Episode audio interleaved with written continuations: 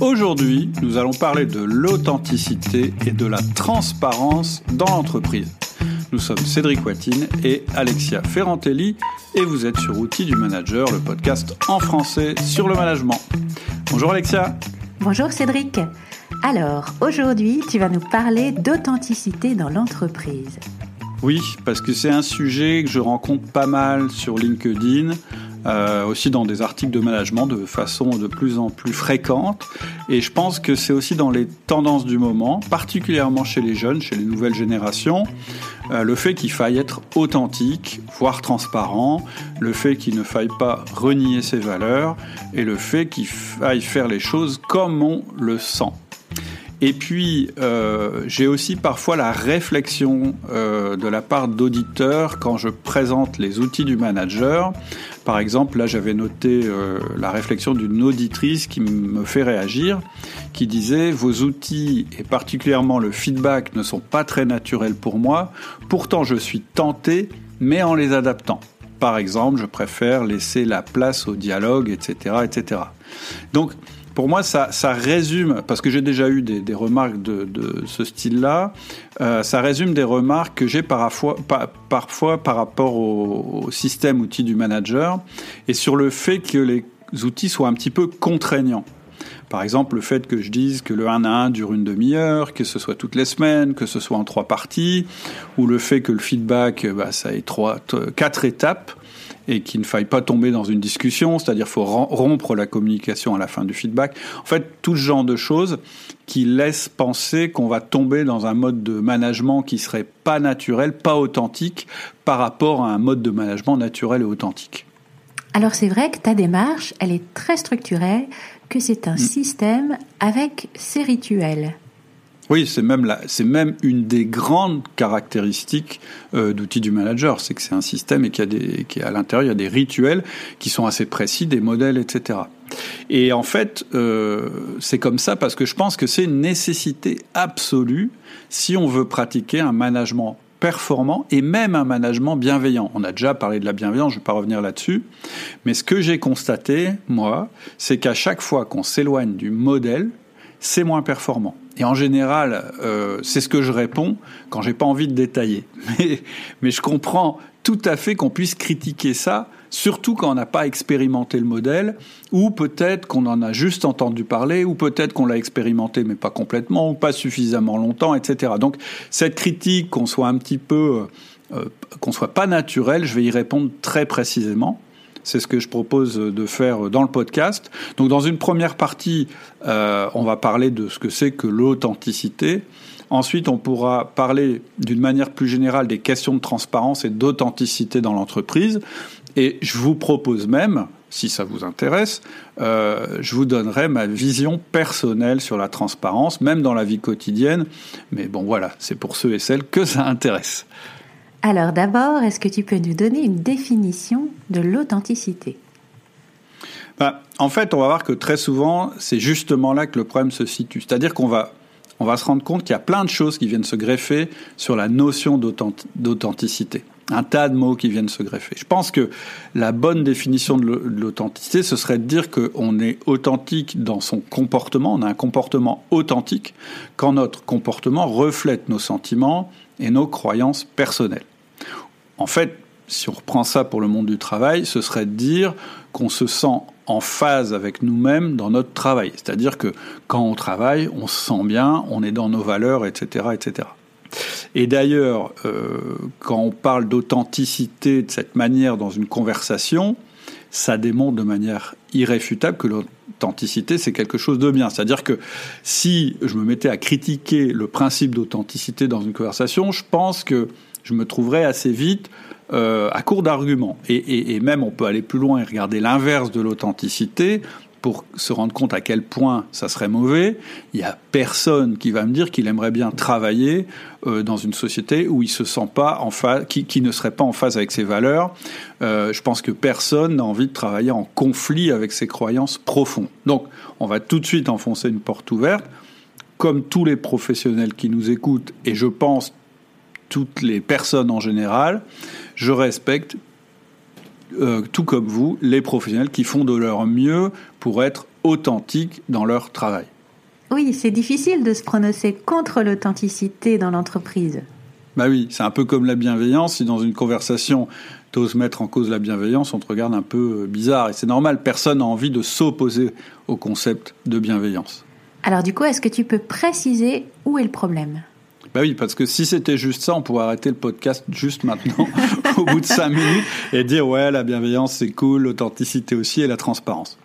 Mais en fait, c'est pas tout à fait vrai. C'est-à-dire que le problème, c'est que par extension, sur ce principe d'authenticité, vont venir se greffer un tas d'autres notions ou comportements plus ou moins vagues.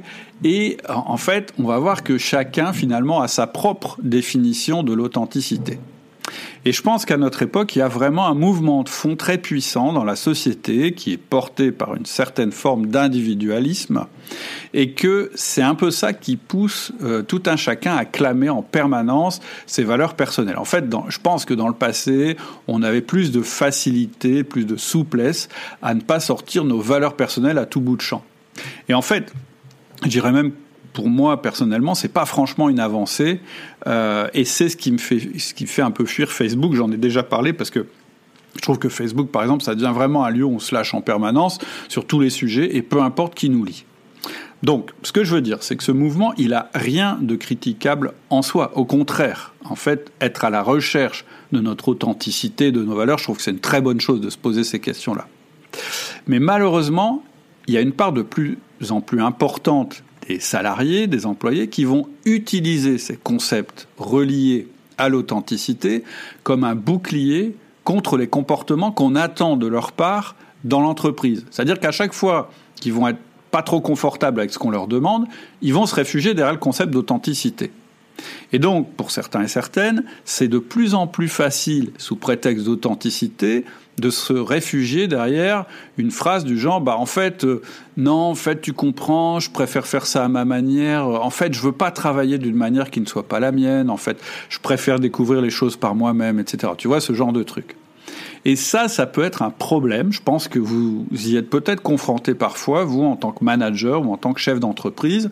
Et c'est vraiment un problème parce que ce principe d'authenticité, on vient de dire qu'il était quasiment inattaquable. Donc, comme c'est porté par un mouvement de fond, comme la, définition est assez floue, eh bien, quand on a un, salarié qui nous dit Bah non, tu sais, ce truc-là, je le sens pas, je suis pas sûr que ce soit très bien, etc., en général, on ne sait pas trop quoi répondre. Hmm. Tu peux nous donner d'autres exemples? Oui, bah, par exemple, euh, tu essayes de mettre en place euh, un reporting d'activité, comme le 15.5 que, que je décris dans les, les formations management à distance, par exemple. C'est-à-dire un petit reporting qui met 15 euh, minutes à écrire et 5 minutes à lire. Hein. Le 15-5, c'est pour ça que ça s'appelle le 15-5. Et puis là, on te répond, bah ouais, en fait, je sais pas, euh, je suis pas sûr que ce soit bien, tu comprends, je préférerais une approche plus naturelle, un peu plus libre, un peu plus fluide. Franchement, tu vois, un reporting, euh, tu comprends, rendre des comptes, pas trop mon truc, quoi. C'est pas trop authentique avec ma personnalité.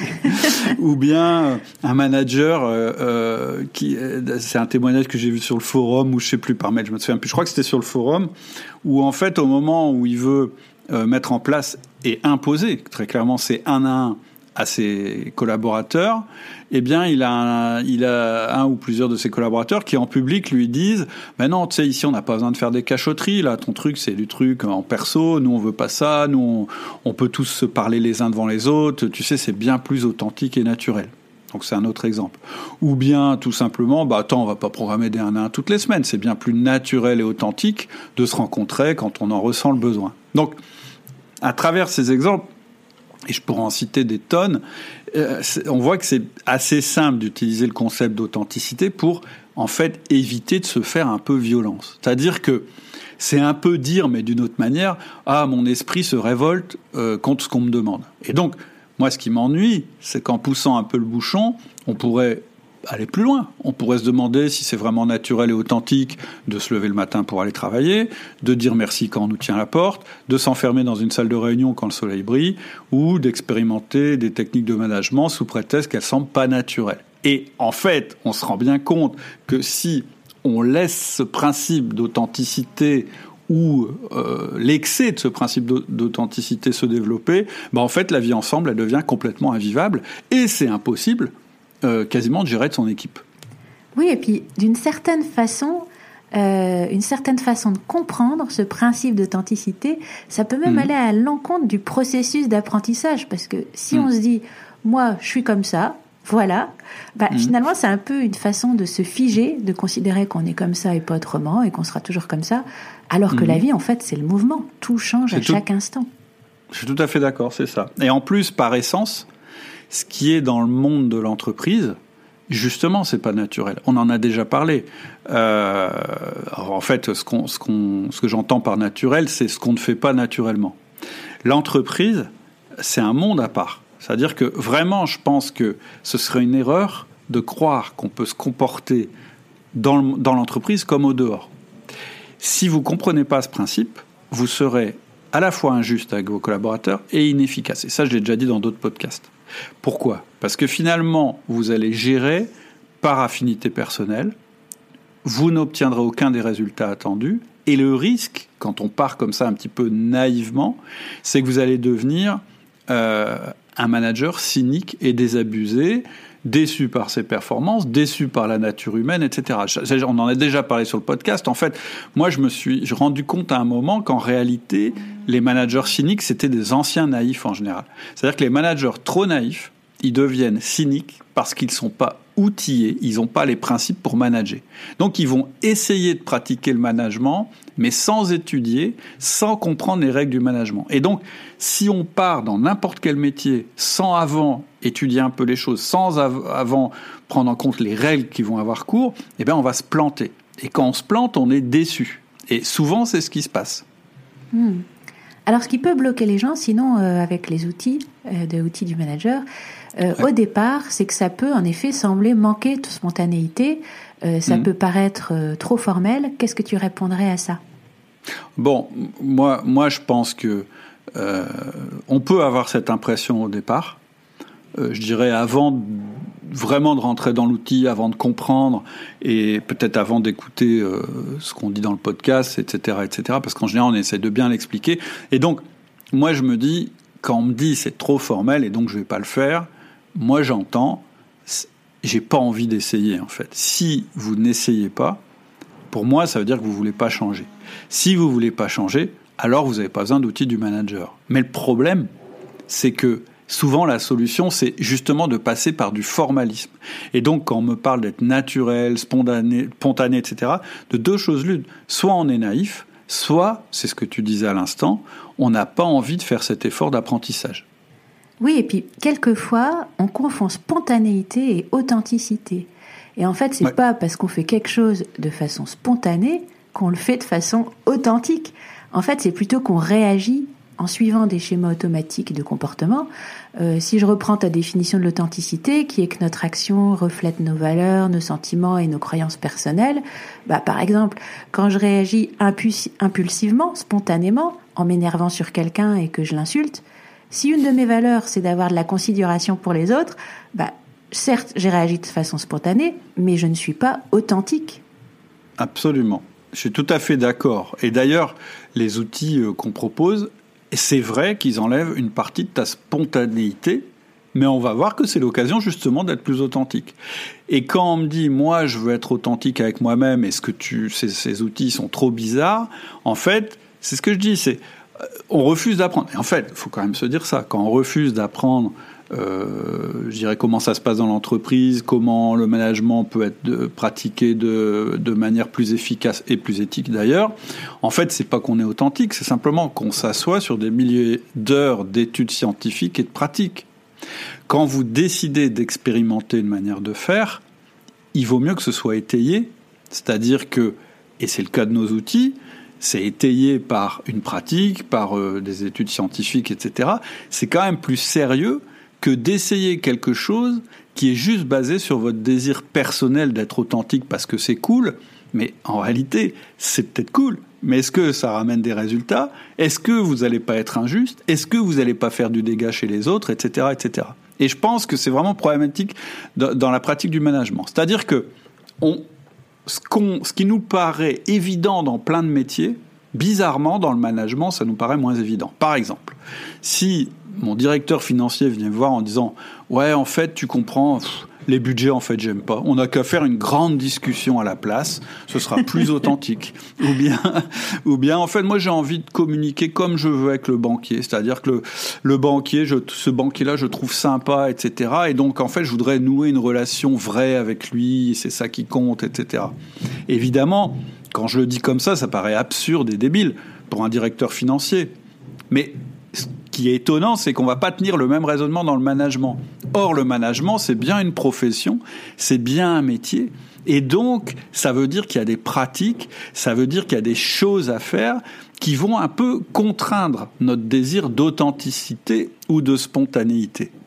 Oui, ce métier suppose des efforts personnels, en fait, c'est ça que tu veux dire. Bah oui, l'authenticité, euh, c'est une valeur personnelle, on est d'accord. Mon authenticité, c'est pas la tienne. Euh, et puis, c'est pas une valeur euh, organisationnelle. C'est-à-dire qu'il y a autre chose aussi qui, qui, qui, je dirais, va contraindre notre désir d'authenticité, et c'est pas un mal, c'est que le fait de travailler ensemble, ça va nécessiter des compromis raisonnables par rapport à ce qui nous paraît authentique et naturel. C'est-à-dire que, je disais tout à l'heure, la vie d'entreprise, c'est pas la vie dans la nature, c'est une vie en groupe, et donc, c'est tout à fait acceptable qu'un manager contraigne l'authenticité de ses collaborateurs pour obtenir un meilleur travail collectif. Et ça, c'est vraiment important à comprendre. Je pense que c'est aussi une des choses qui, peuvent peut-être troubler certaines personnes, c'est que vous pouvez tout à fait aspirer à ce que les employés dans votre entreprise ou votre équipe se sentent dans un environnement qui permette d'agir de manière raisonnablement authentique, mais vous ne pouvez pas fonder votre management sur ce désir d'autant. Et comment est-ce qu'on peut expliquer ça à nos collaborateurs? Donc, en fait, par rapport aux exemples que j'ai pris tout à l'heure, quand tu as un collaborateur en fait qui te parle de son désir d'authenticité, qui met ça un petit peu en phase d'un impératif de l'entreprise, et entre autres faire du management euh, euh, de manière, euh, je dirais, euh, structurée, c'est un des impératifs de l'entreprise, tu peux tout à fait lui dire, bah, écoute, je comprends ce que tu me dis, et d'une manière générale, je suis content que les membres de l'équipe puissent interagir de manière relativement naturelle et authentique, mais ce désir d'authenticité ne peut pas menacer la nécessité pour l'entreprise de se développer et de rester efficace. Parce que sans développement et sans efficacité, notre entreprise est menacée à terme. Et donc tout le monde est menacé à terme. C'est-à-dire qu'en fait, ce que je veux dire, c'est que cette recherche d'authenticité peut avoir lieu seulement au moment où sont remplis les impératifs de performance et de pérennité de l'entreprise, pas avant. C'est-à-dire que l'apprentissage des comportements qui génèrent la performance collective, c'est pas des comportements naturels. Ils doivent avant tout être appris. Et toute chose qu'on apprend génère un peu d'inconfort au début. Et une fois que cette chose est apprise et intégrée, l'inconfort oui, et puis on peut même mettre de l'authenticité dans nos outils de management comme le 1 à 1, le feedback, euh, la délégation et le coaching. Oui, et c'est même indispensable. Sinon, ils seront pas efficaces non plus d'ailleurs. Mais faut pas mettre la charrue avant les bœufs. Faut pas partir de l'authenticité en disant ben moi mes enfin ma manière de me comporter naturelle c'est plutôt ça, euh, donc je vais être comme ça. Moi, ce que je conseille, c'est déjà de prendre euh, ce qui est important pour l'entreprise. Donc je vais à nouveau enfoncer le clou, je vais, je vais reparler de mes deux R du management, les résultats et la rétention. J'en parle souvent, mais c'est parce que ça remet un petit peu l'église au milieu du village. En fait, ce qu'on cherche avant tout, c'est dans l'entreprise, c'est du résultat et de la rétention. C'est-à-dire, un, être performant du résultat, et deux, tout en gardant et en fidélisant les collaborateurs. Ça, c'est de la rétention. Ça, c'est les deux objectifs suprêmes du management avant tout autre objectif. Et d'ailleurs, même avant les outils du manager. C'est-à-dire que les quatre outils du manager ne sont là que pour servir ces deux valeurs, les deux R du management. Les outils sont des moyens pour obtenir ces deux R. Et donc, une organisation ne peut survivre sans ces deux choses-là, le résultat et la rétention. Donc clairement, ces objectifs, ce pas des valeurs individuelles et personnelles, ils font appel à des valeurs collectives. Ce sont des valeurs du groupe. Mais en même temps, le groupe, l'entreprise, l'équipe, c'est aussi des structures humaines, c'est-à-dire des structures composées d'individus. Et donc, à ce titre, ils portent aussi des valeurs humaines que sont l'éthique, l'honnêteté, la bienveillance, etc. Donc, mon approche, c'est de dire que il y a des valeurs d'entreprise qui donnent naissance à ces quatre outils, les quatre outils du manager. Ces outils permettant la pérennité de la structure humaine, ils ne peuvent pas être mis en question par un désir individuel d'authenticité, parce que dans une entreprise, ce qui compte, c'est le groupe avant l'individu. Et donc, quand on fait partie d'un groupe, on fait immanquablement des compromis sur notre liberté individuelle. C'est presque, ça fait partie de la définition du groupe. Mais ça ne nie pas la nécessité des valeurs humaines. Et ces valeurs humaines, elles vont pouvoir transparaître dans la manière d'interagir lors de l'utilisation des outils. Par exemple, si je prends le 1 à 1, le 1 à 1, il existe pourquoi? Il existe pour améliorer la qualité de la relation professionnelle entre le management et l'employé il est là en fait pour augmenter la confiance réciproque. Donc il est normé parce que euh, bah, on a fait plein d'essais et c'est en faisant des 1 à 1 d'une demi-heure euh, toutes les semaines et systématiquement qu'on a les meilleurs résultats, c'est-à-dire qu'on augmente le plus la confiance entre le manager et le manager. Mais hein, bien sûr, ça suffit pas. C'est-à-dire que la qualité de la relation va aussi dépendre de la qualité de l'échange à l'intérieur du 1 à 1. Et en fait, il y a une infinité de 1 à 1 possibles. Ça dépend de qui parle, de quoi on parle, du moment où on parle. Donc, si le manager utilise cet outil comme un moyen de harceler son collaborateur, c'est clair, il va en tirer aucun bénéfice en termes de performance ou de rétention, parce que la confiance ne va pas pouvoir s'établir. Et donc, pour sa marche, il va devoir démontrer ses valeurs humaines, mais à l'intérieur de cet outil qui est efficace. Donc, quand on me dit que les outils présentés sont trop artificiels ou trop structurés, je dis c'est normal. L'entreprise, c'est un monde collectif, normé, et donc par définition, il ne peut pas être complètement adapté à chaque désir individuel. Et ces outils que je propose, ils ont été testés de multiples fois dans des milieux de situations différentes, dans certaines cultures, dans certains pays, dans tous les pays, et le constat, c'est identique à chaque fois, quand on s'éloigne du modèle, on perd en efficacité. Maintenant, je prends un autre exemple, le feedback. Là aussi, il y a des principes à respecter. Et donc notre auditrice, quand elle dit qu'elle se sent plus à l'aise à converser, en réalité, elle ne fait pas un feedback, elle fait une conversation. C'est autre chose, c'est-à-dire qu'il y a le feedback et il y a la, conversation. Si elle mélange les deux, elle va pas donner sa chance au modèle feedback. En fait, elle risque de faire un, modèle, un mauvais feedback. C'est-à-dire que, par exemple, elle risque de ne pas citer un comportement à l'étape numéro 2, donc elle risque de tomber dans le jugement quand elle ne cite pas un, euh, impact dans l'étape numéro 3, elle ne pourra pas justifier sa demande d'une manière incontestable, donc ce sera moins efficace. Si elle coupe pas la conversation après l'étape numéro 4, par exemple parce qu'elle a envie de faire une conversation, elle va s'exposer à une escalade inutile et elle va augmenter le niveau de stress. Donc clairement, le feedback, quand on commence à l'apprendre, c'est pas du tout un outil naturel, c'est pas une conversation. C'est même un peu bizarre hein, au début de faire euh, un feedback selon une méthode en quatre points. C'est normal, c'est pas comme ça qu'on fait dans la vie euh, courante. Mais ça ne veut pas dire non plus que parce que vous allez utiliser le feedback, vous allez perdre toute votre humanité. Ça va juste dire que vous allez mieux diriger votre humanité, entre guillemets, plus efficacement et sans vous perdre. En fait, si je voulais résumer, je dirais voilà, nous, chez Outils du Manager, on vous donne les méthodes, les techniques, c'est le squelette. C'est le squelette de votre management, c'est la structure de votre management. Et vous, avec votre authenticité, vos principes, etc., vous allez mettre de la chair sur ce, sur ce squelette-là. Donc, je nie pas du tout que l'authenticité soit importante. Moi, je pense que si vous êtes un manager qui fait euh, les choses contre son authenticité, ça va pas marcher. Mais en tant que manager, vous allez toujours devoir gérer euh, le mélange entre la liberté l'authenticité individuelle et les contraintes imposées par le fait de travailler en groupe. Et votre limite, elle est très claire. Votre job de, manager, c'est de développer le résultat et la rétention. Voilà pour les principes. Hein. Donc, tu as avant tout la structure de l'entreprise, les outils qu'on utilise, etc., parce que ça correspond à des, à, des, quelque chose qui est collectif, qui est la performance collective. Mais, en, mais ensuite, une fois que tu sais utiliser tout ça, rien ne t'empêche d'être authentique à l'intérieur de tout ça. Voilà pour les principes. Alors peut-être que tu as des questions plus spécifiques. Oui, alors je pense que ça pourrait être intéressant que peut-être tu dises aux managers quoi faire euh, quand ils se sentent pas en phase avec les valeurs de leur entreprise en fait. quand on leur demande de faire des choses qui vont à l'encontre de leurs valeurs. D'accord, ça c'est un peu différent. En fait, c'est en fait, il faut se poser la question. Quand on a une impression de manque d'authenticité, effectivement, ça peut révéler un malaise plus profond. Et, c'est ce que je disais à l'instant, c'est qu'en fait, quand tu tu te sens pas authentique dans ce que tu fais, il faut élucider la chose parce que tu vas pas être efficace. Quand vous avez l'impression en fait en permanence de travailler à l'encontre de vos valeurs, clairement ça va pas bien marcher parce que ça va se sentir. Et en tout cas, vous n'allez pas être crédible vis-à-vis de vos collaborateurs. Et donc je pense qu'il faut distinguer plusieurs cas.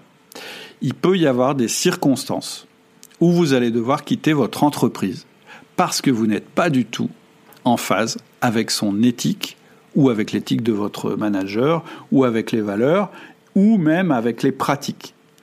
Mais ça veut en aucun cas dire que vous allez quitter votre entreprise quand elle va vous demander de faire des choses difficiles ou qui vont occasionner des conflits avec un ou plusieurs collaborateurs. Par exemple, si votre authenticité, c'est de dire moi je ne licencierai jamais personne, vous allez avoir du mal à être manager. Parce que le fait d'accepter un poste de manager, c'est qu'un jour ou ça, ça veut dire qu'un jour ou l'autre, vous serez confronté au licenciement et que vous devez être capable de le faire. Et donc, moi je dis, quand vous vous sentez pas très bien dans votre poste, la première question à vous poser, quand on vous demande de faire quelque chose, la première chose évidemment, c'est est-ce que c'est illégal ce qu'on me demande? Parce que c'est quand même un critère extrêmement important. Si c'est légal, je vous conseille de refuser ou de quitter l'entreprise, ou au moins d'en discuter en disant non mais attendez, là vous me demandez de faire quelque chose qui est illégal, moi je fais pas de choses illégales, c'est contre mes valeurs. Donc soit c'est pas moi, soit pardon, je, vous acceptez que je ne le fasse pas, soit je devrais quitter l'entreprise. Voilà, ça c'est le plus simple.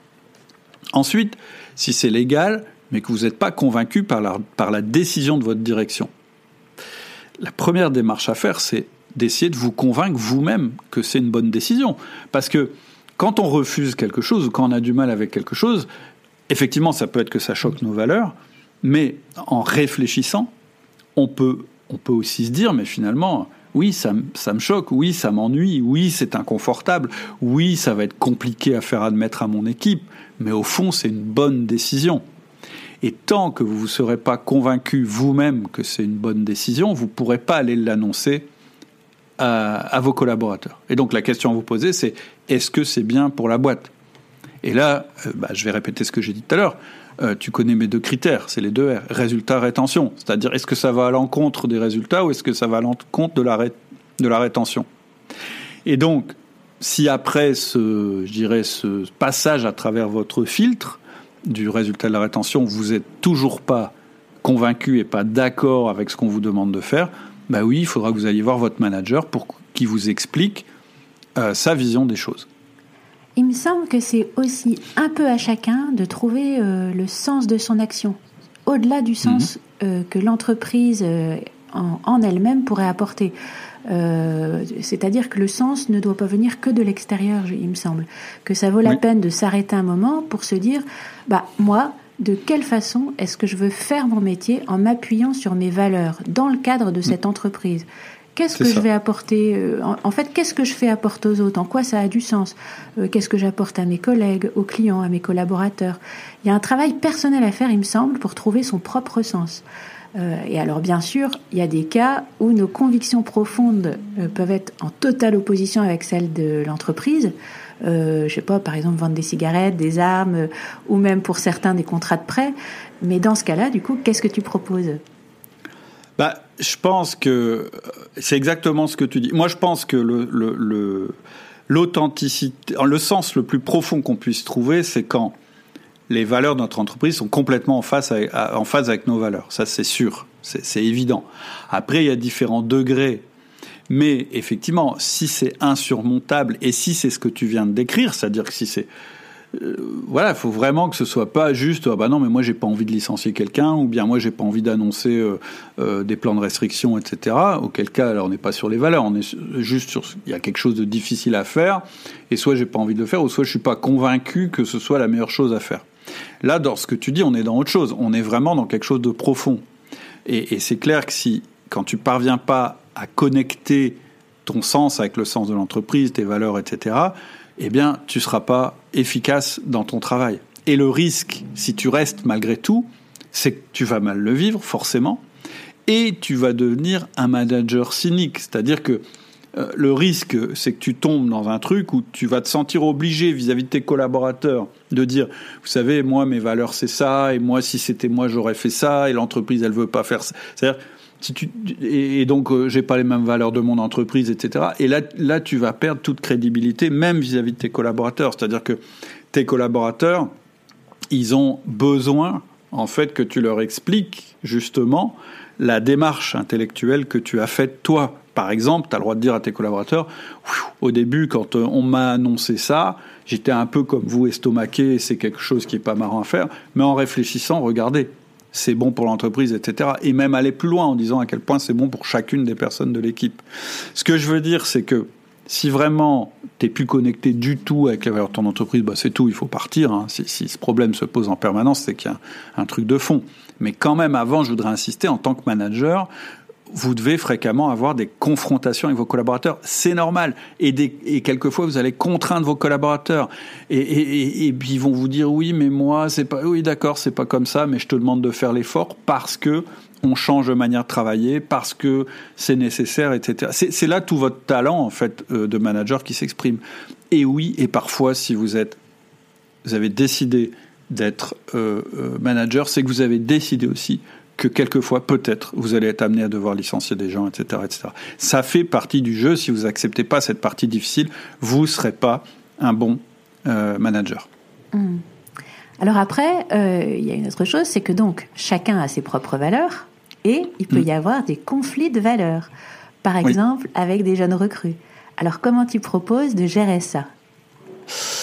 Alors, une, des définitions. Ah, ah, en fait, il y a plein de façons de le gérer. Mais ce que je voudrais dire, c'est que peut-être la définition de l'authenticité euh, qui est le plus brandie par quelqu'un qui démarre, et, c'est pas nouveau, je veux dire, ça existait déjà avant, euh, à d'autres époques, c'est ah non, moi je vais être fidèle à ma propre personnalité, à mon propre euh, esprit. Et donc, c'est souvent ça qu'un jeune va mettre euh, en avant en disant euh, non, euh, c'est pas bien, etc., etc. Et ce que je voudrais simplement dire à ces gens-là, et que vous pouvez dire aussi, c'est que la notion même d'authenticité, elle évolue avec l'âge et avec les expériences et avec tout ce qu'on fait. Et si vous restez authentique avec votre personnalité de 25 ans jusqu'à ce que vous ayez 40 ans ou 50 ans, ça, ça signifie que vous n'allez pas évoluer. Et donc en réalité, ça veut dire que vous êtes déjà rigide. Et, vous allez vous laisser distancer parce que vous n'allez plus évoluer. Moi, personnellement, entre ces deux âges-là, entre 25 ans et 50 ans, je suis pas monté, euh, j'ai évolué. Et, et heureusement qu'à 25 ans, je suis pas monté sur mes grands chevaux en expliquant à tout le monde à quel point ma vision du monde était la meilleure et elle était incompatible avec ce qu'on me demandait de faire, etc. J'aurais eu bien l'air bête et surtout, je me serais privé de grandes opportunités d'apprentissage. Moi, il y a une citation que j'aime bien et qui est intéressante ce que vous pouvez donner à un jeune qui, qui, serait un peu rigide sur ses principes théoriques, parce que euh, beaucoup de jeunes, ils ont plein de principes sur le travail, mais en fait, ils n'ont jamais essayé le travail. Donc, euh, c'est un peu embêtant d'avoir des principes avant d'avoir essayé, euh, avant d'avoir essayé ce qu'on critique. Moi, j'aime bien la citation, mais je sais plus de qui c'est. J'ai lu ça dans un bouquin, je l'ai retenu. Mais celui qui apprend, celui qui apprend tout ira plus loin que celui qui sait tout. Et je trouve ça pas mal. Mm. Je pense que la meilleure authenticité, c'est d'essayer d'apprendre tout le temps pas de savoir tout le temps. Et ce que je veux dire, c'est que même un jeune, il a tout à gagner, et surtout du temps d'ailleurs, à utiliser des méthodes qu'on lui livre gratuitement, que ce soit dans ce podcast ou autrement. C'est-à-dire que quand vous rentrez dans une entreprise, la première chose, c'est que vous allez avoir une opportunité d'apprendre des choses. Et rapidement, les choses qu'on va vous apprendre, je pense que vous allez vous rendre compte que ce n'est pas un frein à votre authenticité et qu'au contraire, elles vont vous permettre d'exprimer votre authenticité dans votre pratique. En fait, ce que je disais tout à l'heure en rigolant, c'était pas très sympa, mais ce que je disais tout à l'heure en rigolant, c'est que souvent les jeunes, ils manquent de pratique et donc ils manquent de pragmatisme. Et c'est pour ça qu'ils sont un peu arc-boutés sur des valeurs ou des idées, Mais le problème, c'est que ces valeurs et ces idées, elles sont pas ancrées dans leur quotidien, elles sont pas ancrées dans la pratique, elles font fi des contraintes qu'on peut avoir. Et donc, je pense pas qu'on puisse développer des valeurs et des principes tant qu'on n'a pas compris et expérimenté les règles qui régissent le système dans lequel on est. Beaucoup, en fait, sont très critiques sur le monde du travail sans même avoir commencé à travailler. Donc c'est un peu embêtant. Il vaut mieux quand même rentrer dans la structure, un peu mettre toutes ces valeurs, euh, je dirais, euh, je dirais en, sommeil, et puis apprendre, comprendre les règles, pourquoi ça marche comme ça, etc., etc. Et puis une fois qu'on a fait cet apprentissage, eh ben, voir comment on peut s'exprimer à l'intérieur de ça. C'est un peu ce que tu disais tout à l'heure, c'est trouver son sens personnel au sein du sens collectif. Et ça, je pense que c'est la meilleure démarche à avoir. Hmm. Et que répondre à des collaborateurs qui nous demanderaient d'être spontanés et directs et qui nous diraient, par exemple, dis-moi ce que tu penses de moi, franchement Bah, en fait, euh, moi, je pense que même quand on dit ça, tu dois réfléchir. ça ne veut pas dire que tu n'es pas franc d'ailleurs. Je dis, le monde idéal euh, où tout le monde dit tout ce qu'il pense, c'est un peu dangereux. Euh, et donc, je pense que il y a toujours une manière moins spontanée, plus efficace que de dire son jugement sans prendre en compte à qui on est en train d'exprimer notre jugement. Quand on critique, en fait, notre tendance, sans, en nous en rendant compte ou pas d'ailleurs, c'est souvent d'attaquer personnellement le destinataire.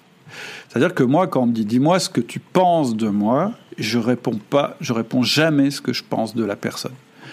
Je, je réponds ce que je pense de ce qu'a fait la personne, ce qui n'est pas tout à fait la même chose. Ce que je veux dire, c'est que plutôt que de s'attaquer au comportement problématique que la personne présente, on a une tendance à s'attaquer à sa personnalité. Par exemple, j'ai rencontré de nombreux managers qui qui peuvent dire, par exemple, qu'un membre de l'équipe est pas un penseur stratégique solide. Ça, c'est leur jugement. Tiens, lui, euh, il est bien, mais enfin, au niveau stratégie, c'est quand même pas un bon. Et l'approche courante, ça va consister à aller voir la personne et lui dire, tu, tu dois être plus stratégique.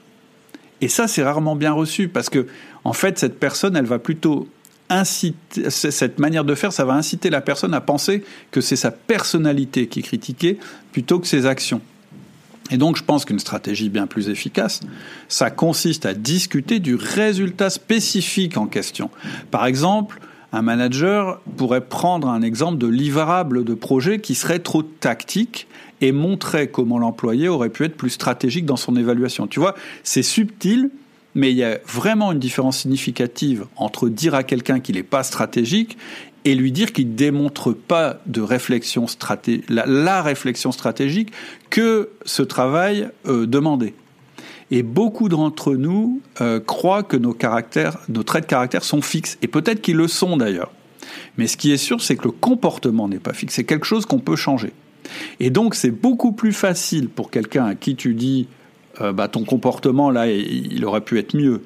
Euh, c'est beaucoup plus facile de s'engager à changer le comportement qu'à changer notre personnalité. Et donc, c'est vrai qu'on doit avoir parfois des conversations euh, difficiles, mais les attaques personnelles, ça aide vraiment pas les gens à s'améliorer. Je pense même qu'elles ont l'effet inverse. Moi, j'ai entendu des gens me dire que recevoir ce type de critique personnelle, ça avait sapé leur confiance en eux pendant des années.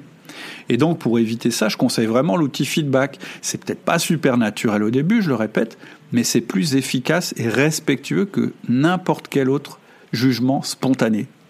Euh, et je vous conseille aussi d'ailleurs d'écouter un des derniers podcasts qu'on a fait qui s'appelle Conversation cruciale. Vous allez comprendre ce que je veux dire. Mais ce que, ce que je veux dire, c'est que quand quelqu'un dit non, mais allez, euh, euh, vas-y, dis-moi ce que tu penses et tout, vas-y, lâche-toi, j'ai besoin de le savoir. Bon, bah moi, quand on me dit ça, je fais un feedback je fais pas un jugement, je fais un feedback parce que je sais que ça marche mieux. Hmm. Alors, dernière question qui est un peu liée aussi à l'authenticité, dont on, entend parfois beaucoup parler aussi, c'est un manager doit-il être transparent pour être bon? Alors, pas du tout. Je dirais même que s'il est transparent, il ne sera pas bon. C'est impossible d'être transparent. Donc, n'essayez pas d'être transparent. En tant que manager, vous allez avoir des choses que vous ne pourrez pas divulguer à vos collaborateurs. Ça fait partie du job. Ça fait partie du poste. Aller à l'encontre de ce principe et donc vouloir être transparent sur tout, c'est soit mentir à vos collaborateurs en disant oui, oui, je suis transparent, mais vous ne le serez pas parce que vous n'avez pas le droit de l'être. Et donc aller à l'encontre de ce principe de non-transparence, c'est aller à l'encontre de l'entreprise. Vous avez un devoir de confidentialité et donc implicitement, quand vous avez un devoir de confidentialité, vous ne pouvez pas être transparent. Maintenant, l'opposé, c'est-à-dire une, opacité totale ou un pouvoir que vous pourriez tirer de la rétention d'informations, c'est tout à fait contre-indiqué aussi. La question à vous poser, c'est que veut dire cette information quand vous avez une information qui vous arrive de votre direction? Plutôt que de vous dire est-ce que j'ai le droit de la divulguer ou enfin si la première question c'est est-ce que j'ai le droit de la divulguer ou non? Euh, si vous n'avez pas le droit, bon, c'est clair, vous la divulguerez pas. Mais ce qui est important, ensuite, c'est de se dire qu'est-ce que ça veut dire pour mon collaborateur? Donc c'est pas tout à fait de la transparence absolue. Ce qu'on vous demande, c'est pas de répéter les informations que vous avez reçues de votre direction, c'est de leur donner de la valeur ajoutée. C'est-à-dire que votre direction vous donne une information, et au moment où vous allez la transmettre à vos collaborateurs, vous allez réfléchir à lui transmettre d'une manière qui augmente la performance de l'équipe et la fidélisation. C'est-à-dire que vous ne pouvez pas être transparent par contre, vous pouvez donner de la valeur ajoutée. Et en réalité, je vais vous dire, même si euh, on, on parle beaucoup de transparence aujourd'hui, vos collaborateurs, les bons, ils n'attendent pas de vous de la transparence. En fait, moi je pense que vos collaborateurs, ils attendent trois choses, de la clarté, de la confiance et de la justice. Vous devez donc être prévisible, tenir vos engagements et leur faire tenir les leurs. C'est beaucoup plus important que d'avoir une soi-disant transparence. Et à un niveau personnel, qu'est-ce que tu penses, toi, de la transparence et de l'authenticité et comment tu, tu appliques ça dans ta vie? Alors, si tu veux voir les dégâts euh, que peut créer la transparence, je te recommande un film hilarant que j'ai vu il n'y a pas longtemps, je crois que c'était sur Netflix.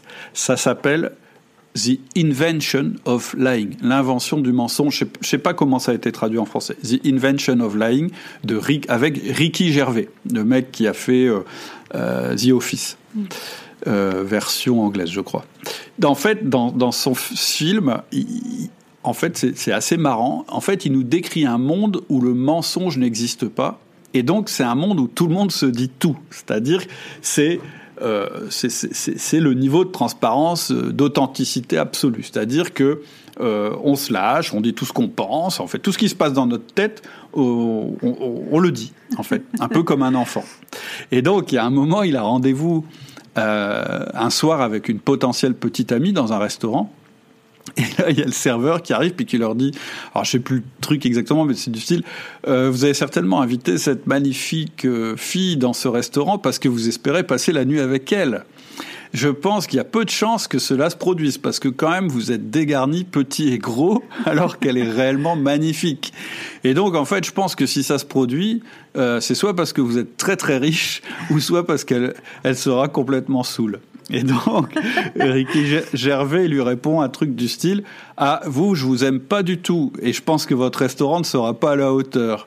Et puis euh, après, il lui dit Qu'est-ce que vous me conseilleriez comme dessert? Et l'autre lui répond Bah, notre chef est complètement nul en dessert, et pas mal d'entre eux d'ailleurs ont dépassé la date de péremption, mais vous pouvez tenter l'île flottante.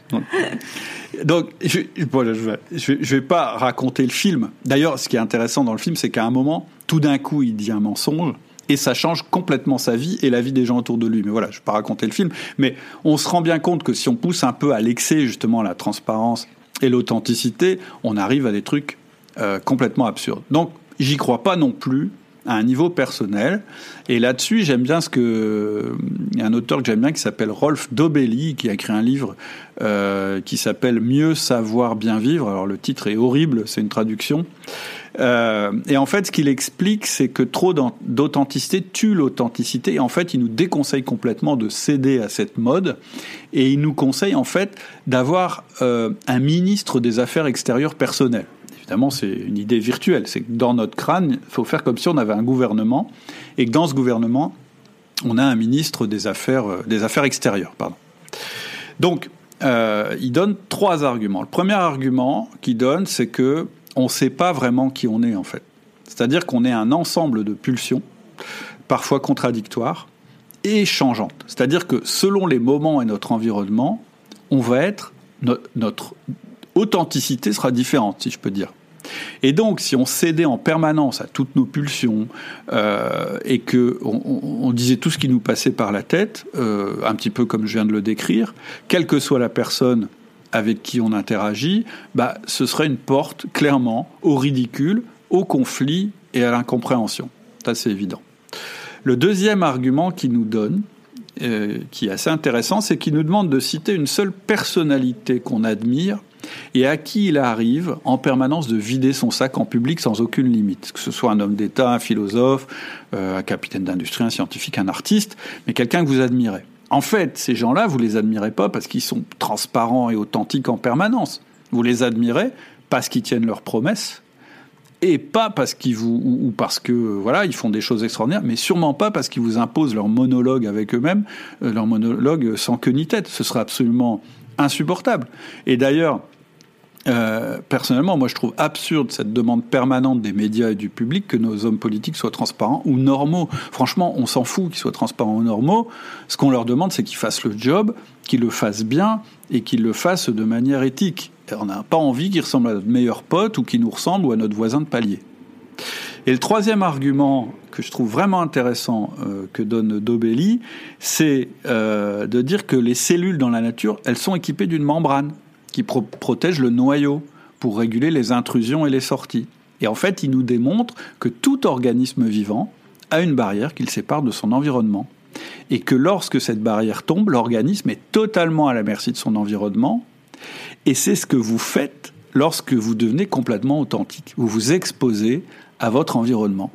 Et ça, c'est vrai aussi pour un groupe, c'est-à-dire que tout, euh, tout pays a des frontières, tout pays a un ministre des Affaires étrangères, et ce ministre, il va avoir un discours adapté avec chacun des pays qu'il rencontre. Et ça, moi, c'est ce que je vous conseille de faire. En tout cas, moi, c'est ma stratégie personnelle. J'expose pas sur Facebook mes pensées, mes opinions sans aucun discernement, parce que je ne sais pas à qui je m'adresse. Et moi, d'ailleurs, j'ai pas envie de connaître les états d'âme du monde entier à la milliseconde près. Ça m'intéresse pas. Même ceux de mes meilleurs copains, j'ai pas besoin de le savoir. Moi, j'ai besoin avec eux d'une interaction satisfaisante. Et le fait qu'on s'entende, c'est pas du tout notre transparence et qu'on sache tous les uns des autres. C'est notre complémentarité et surtout, c'est notre interaction. Donc, moi, j'ai une manière de parler à mes copains. J'ai une manière de parler à mes cadres, une autre pour ce podcast. Et d'ailleurs, pour ceux qui sont abonnés au mail privé, ils le savent, je suis en train de réfléchir à un média différent pour les chefs d'entreprise, parce que j'ai des choses à dire aux chefs d'entreprise qui sont différentes de celles que je dis aux autres publics. Alors pourquoi? Bah Parce que ce qui compte, c'est pas tant qui je suis à l'intérieur maintenant et tout ce qui me traverse euh, l'esprit. Je sais pas bien moi-même d'ailleurs qui je suis à l'intérieur. Ce qui compte, c'est à qui je parle, et ce qui compte, c'est mon intention. Donc en fait, ce qui compte, c'est la qualité de l'interaction que je vais avoir, c'est-à-dire qui j'ai en face de moi, quelle est mon intention, qui lui ou elle a en face de lui, mais surtout quelle est mon intention à moi. Tu vois, c'est vraiment, je suis cette histoire de transparence. Hmm. absolue, etc. J'y crois pas. J'y crois même pas au niveau personnel. Je pense que c'est pas intéressant. Je pense que euh, on doit avoir son quant à soi. En plus, c'est pas possible. Donc c'est un peu une illusion. Euh, Complètement, complètement. Et, c'est non seulement une illusion, et en plus, même si c'était pas une illusion, je pense que c'est pas c'est pas quelque chose c'est pas quelque chose de positif et, quelque chose qui, qui, va dans le bon sens. Je ne mm. crois pas. Ok. Alors une petite conclusion peut-être avant qu'on se quitte? Oui. Alors euh, la conclusion c'est que je suis absolument opposé euh, à la transparence. Je ne crois pas non plus à l'authenticité absolue. Et je pense que ces deux choses-là, c'est vraiment des moyens de se perdre. Que, que vous, vous essayiez cela, à, dirais de manière excessive, ou que vous acceptiez trop que ça remette en cause votre manière de manager, vous risquez de vous perdre. Et donc, moi, je pense que vous devez euh, pas oublier euh, votre objectif de manager. Et le plus simple, quand vous avez un doute, c'est est-ce que c'est performant? Est-ce que ça va engendrer de la rétention? Donc maintenant, si on rentre un peu dans le détail, pour moi, il y a trois niveaux il y a le niveau de l'entreprise. Au niveau de l'entreprise, l'authenticité ne peut pas être un but en soi, c'est la première chose. C'est-à-dire que le désir individuel d'authenticité, c'est bien, mais ça passe après les résultats, la rétention. Ça requiert d'accepter un certain inconfort passager, surtout quand on apprend des choses. Ça, c'est pour l'entreprise. En tant que manager, tu sers avant tout ton entreprise. Elle ne doit pas évidemment bafouer tes valeurs profondes, on en a parlé. Et tu peux tout à fait teinter tes outils du manager d'authenticité, mais pas si ça remet en cause le modèle. Et la dernière chose que je voudrais dire à un manager, c'est qu'on ne te respectera pas pour ton authenticité, on te respectera pour ta clarté, ton sens de la justice et le respect de tes engagements et, le fait que tu fasses euh, respecter les engagements de tes collaborateurs. Si tu as besoin de guidelines, c'est plutôt ça. La clarté, le sens de la justice, le respect des engagements. Et enfin, à titre personnel, ce que je voudrais dire, bah, c'est que tu ne peux pas être transparent parce que tu te connais jamais toi-même entièrement. Tu peux être même authentique différemment selon les circonstances, et c'est pas gênant, c'est normal. Et ce qui compte, c'est à qui tu t'adresses et dans quel but. Maintenant, je peux comprendre que vous ne soyez pas d'accord avec ma manière de voir et je suis tout à fait prêt à échanger là-dessus. On a créé un forum pour ça. Donc c'est simple, si vous voulez qu'on échange là-dessus, moi je suis tout à fait ouvert. Vous allez sur forum.outildumanager.com et vous recherchez le mot-clé authentique ou authenticité parce que je créerai un, comment dire, un, fil de discussion sur ce podcast. Voilà pour la transparence et pour et pour l'authenticité. Ok, bah écoute, merci Cédric pour cet épisode. C'est moi qui te remercie. Et à bientôt.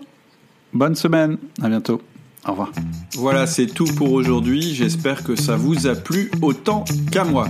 J'espère aussi que ça vous a donné envie d'expérimenter de nouvelles choses dans le cadre de votre management ou peut-être simplement d'en discuter avec d'autres managers qui ont la même envie que vous d'améliorer leur pratique du management. Si vous voulez échanger avec nous, si vous voulez discuter de ce que vous venez d'entendre dans le podcast, eh bien, je vous invite sur le forum. Le forum outils du manager, c'est un lieu d'échange, c'est une communauté très simple et gratuite qui vous permet, avec d'autres managers, d'échanger, de discuter, de vous entraider autour du thème du management, de l'organisation personnelle et de la communication personnelle. Je vous donne l'adresse, c'est tout simple, vous tapez dans votre navigateur de recherche forum.outildumanager.com. Il suffit de vous inscrire pour commencer à échanger. Et le petit plus, c'est qu'actuellement, si vous êtes actif sur le forum, eh bien vous avez accès à une formation au management totalement gratuite. Je vous laisse découvrir ça sur le forum Outils du Manager. À bientôt.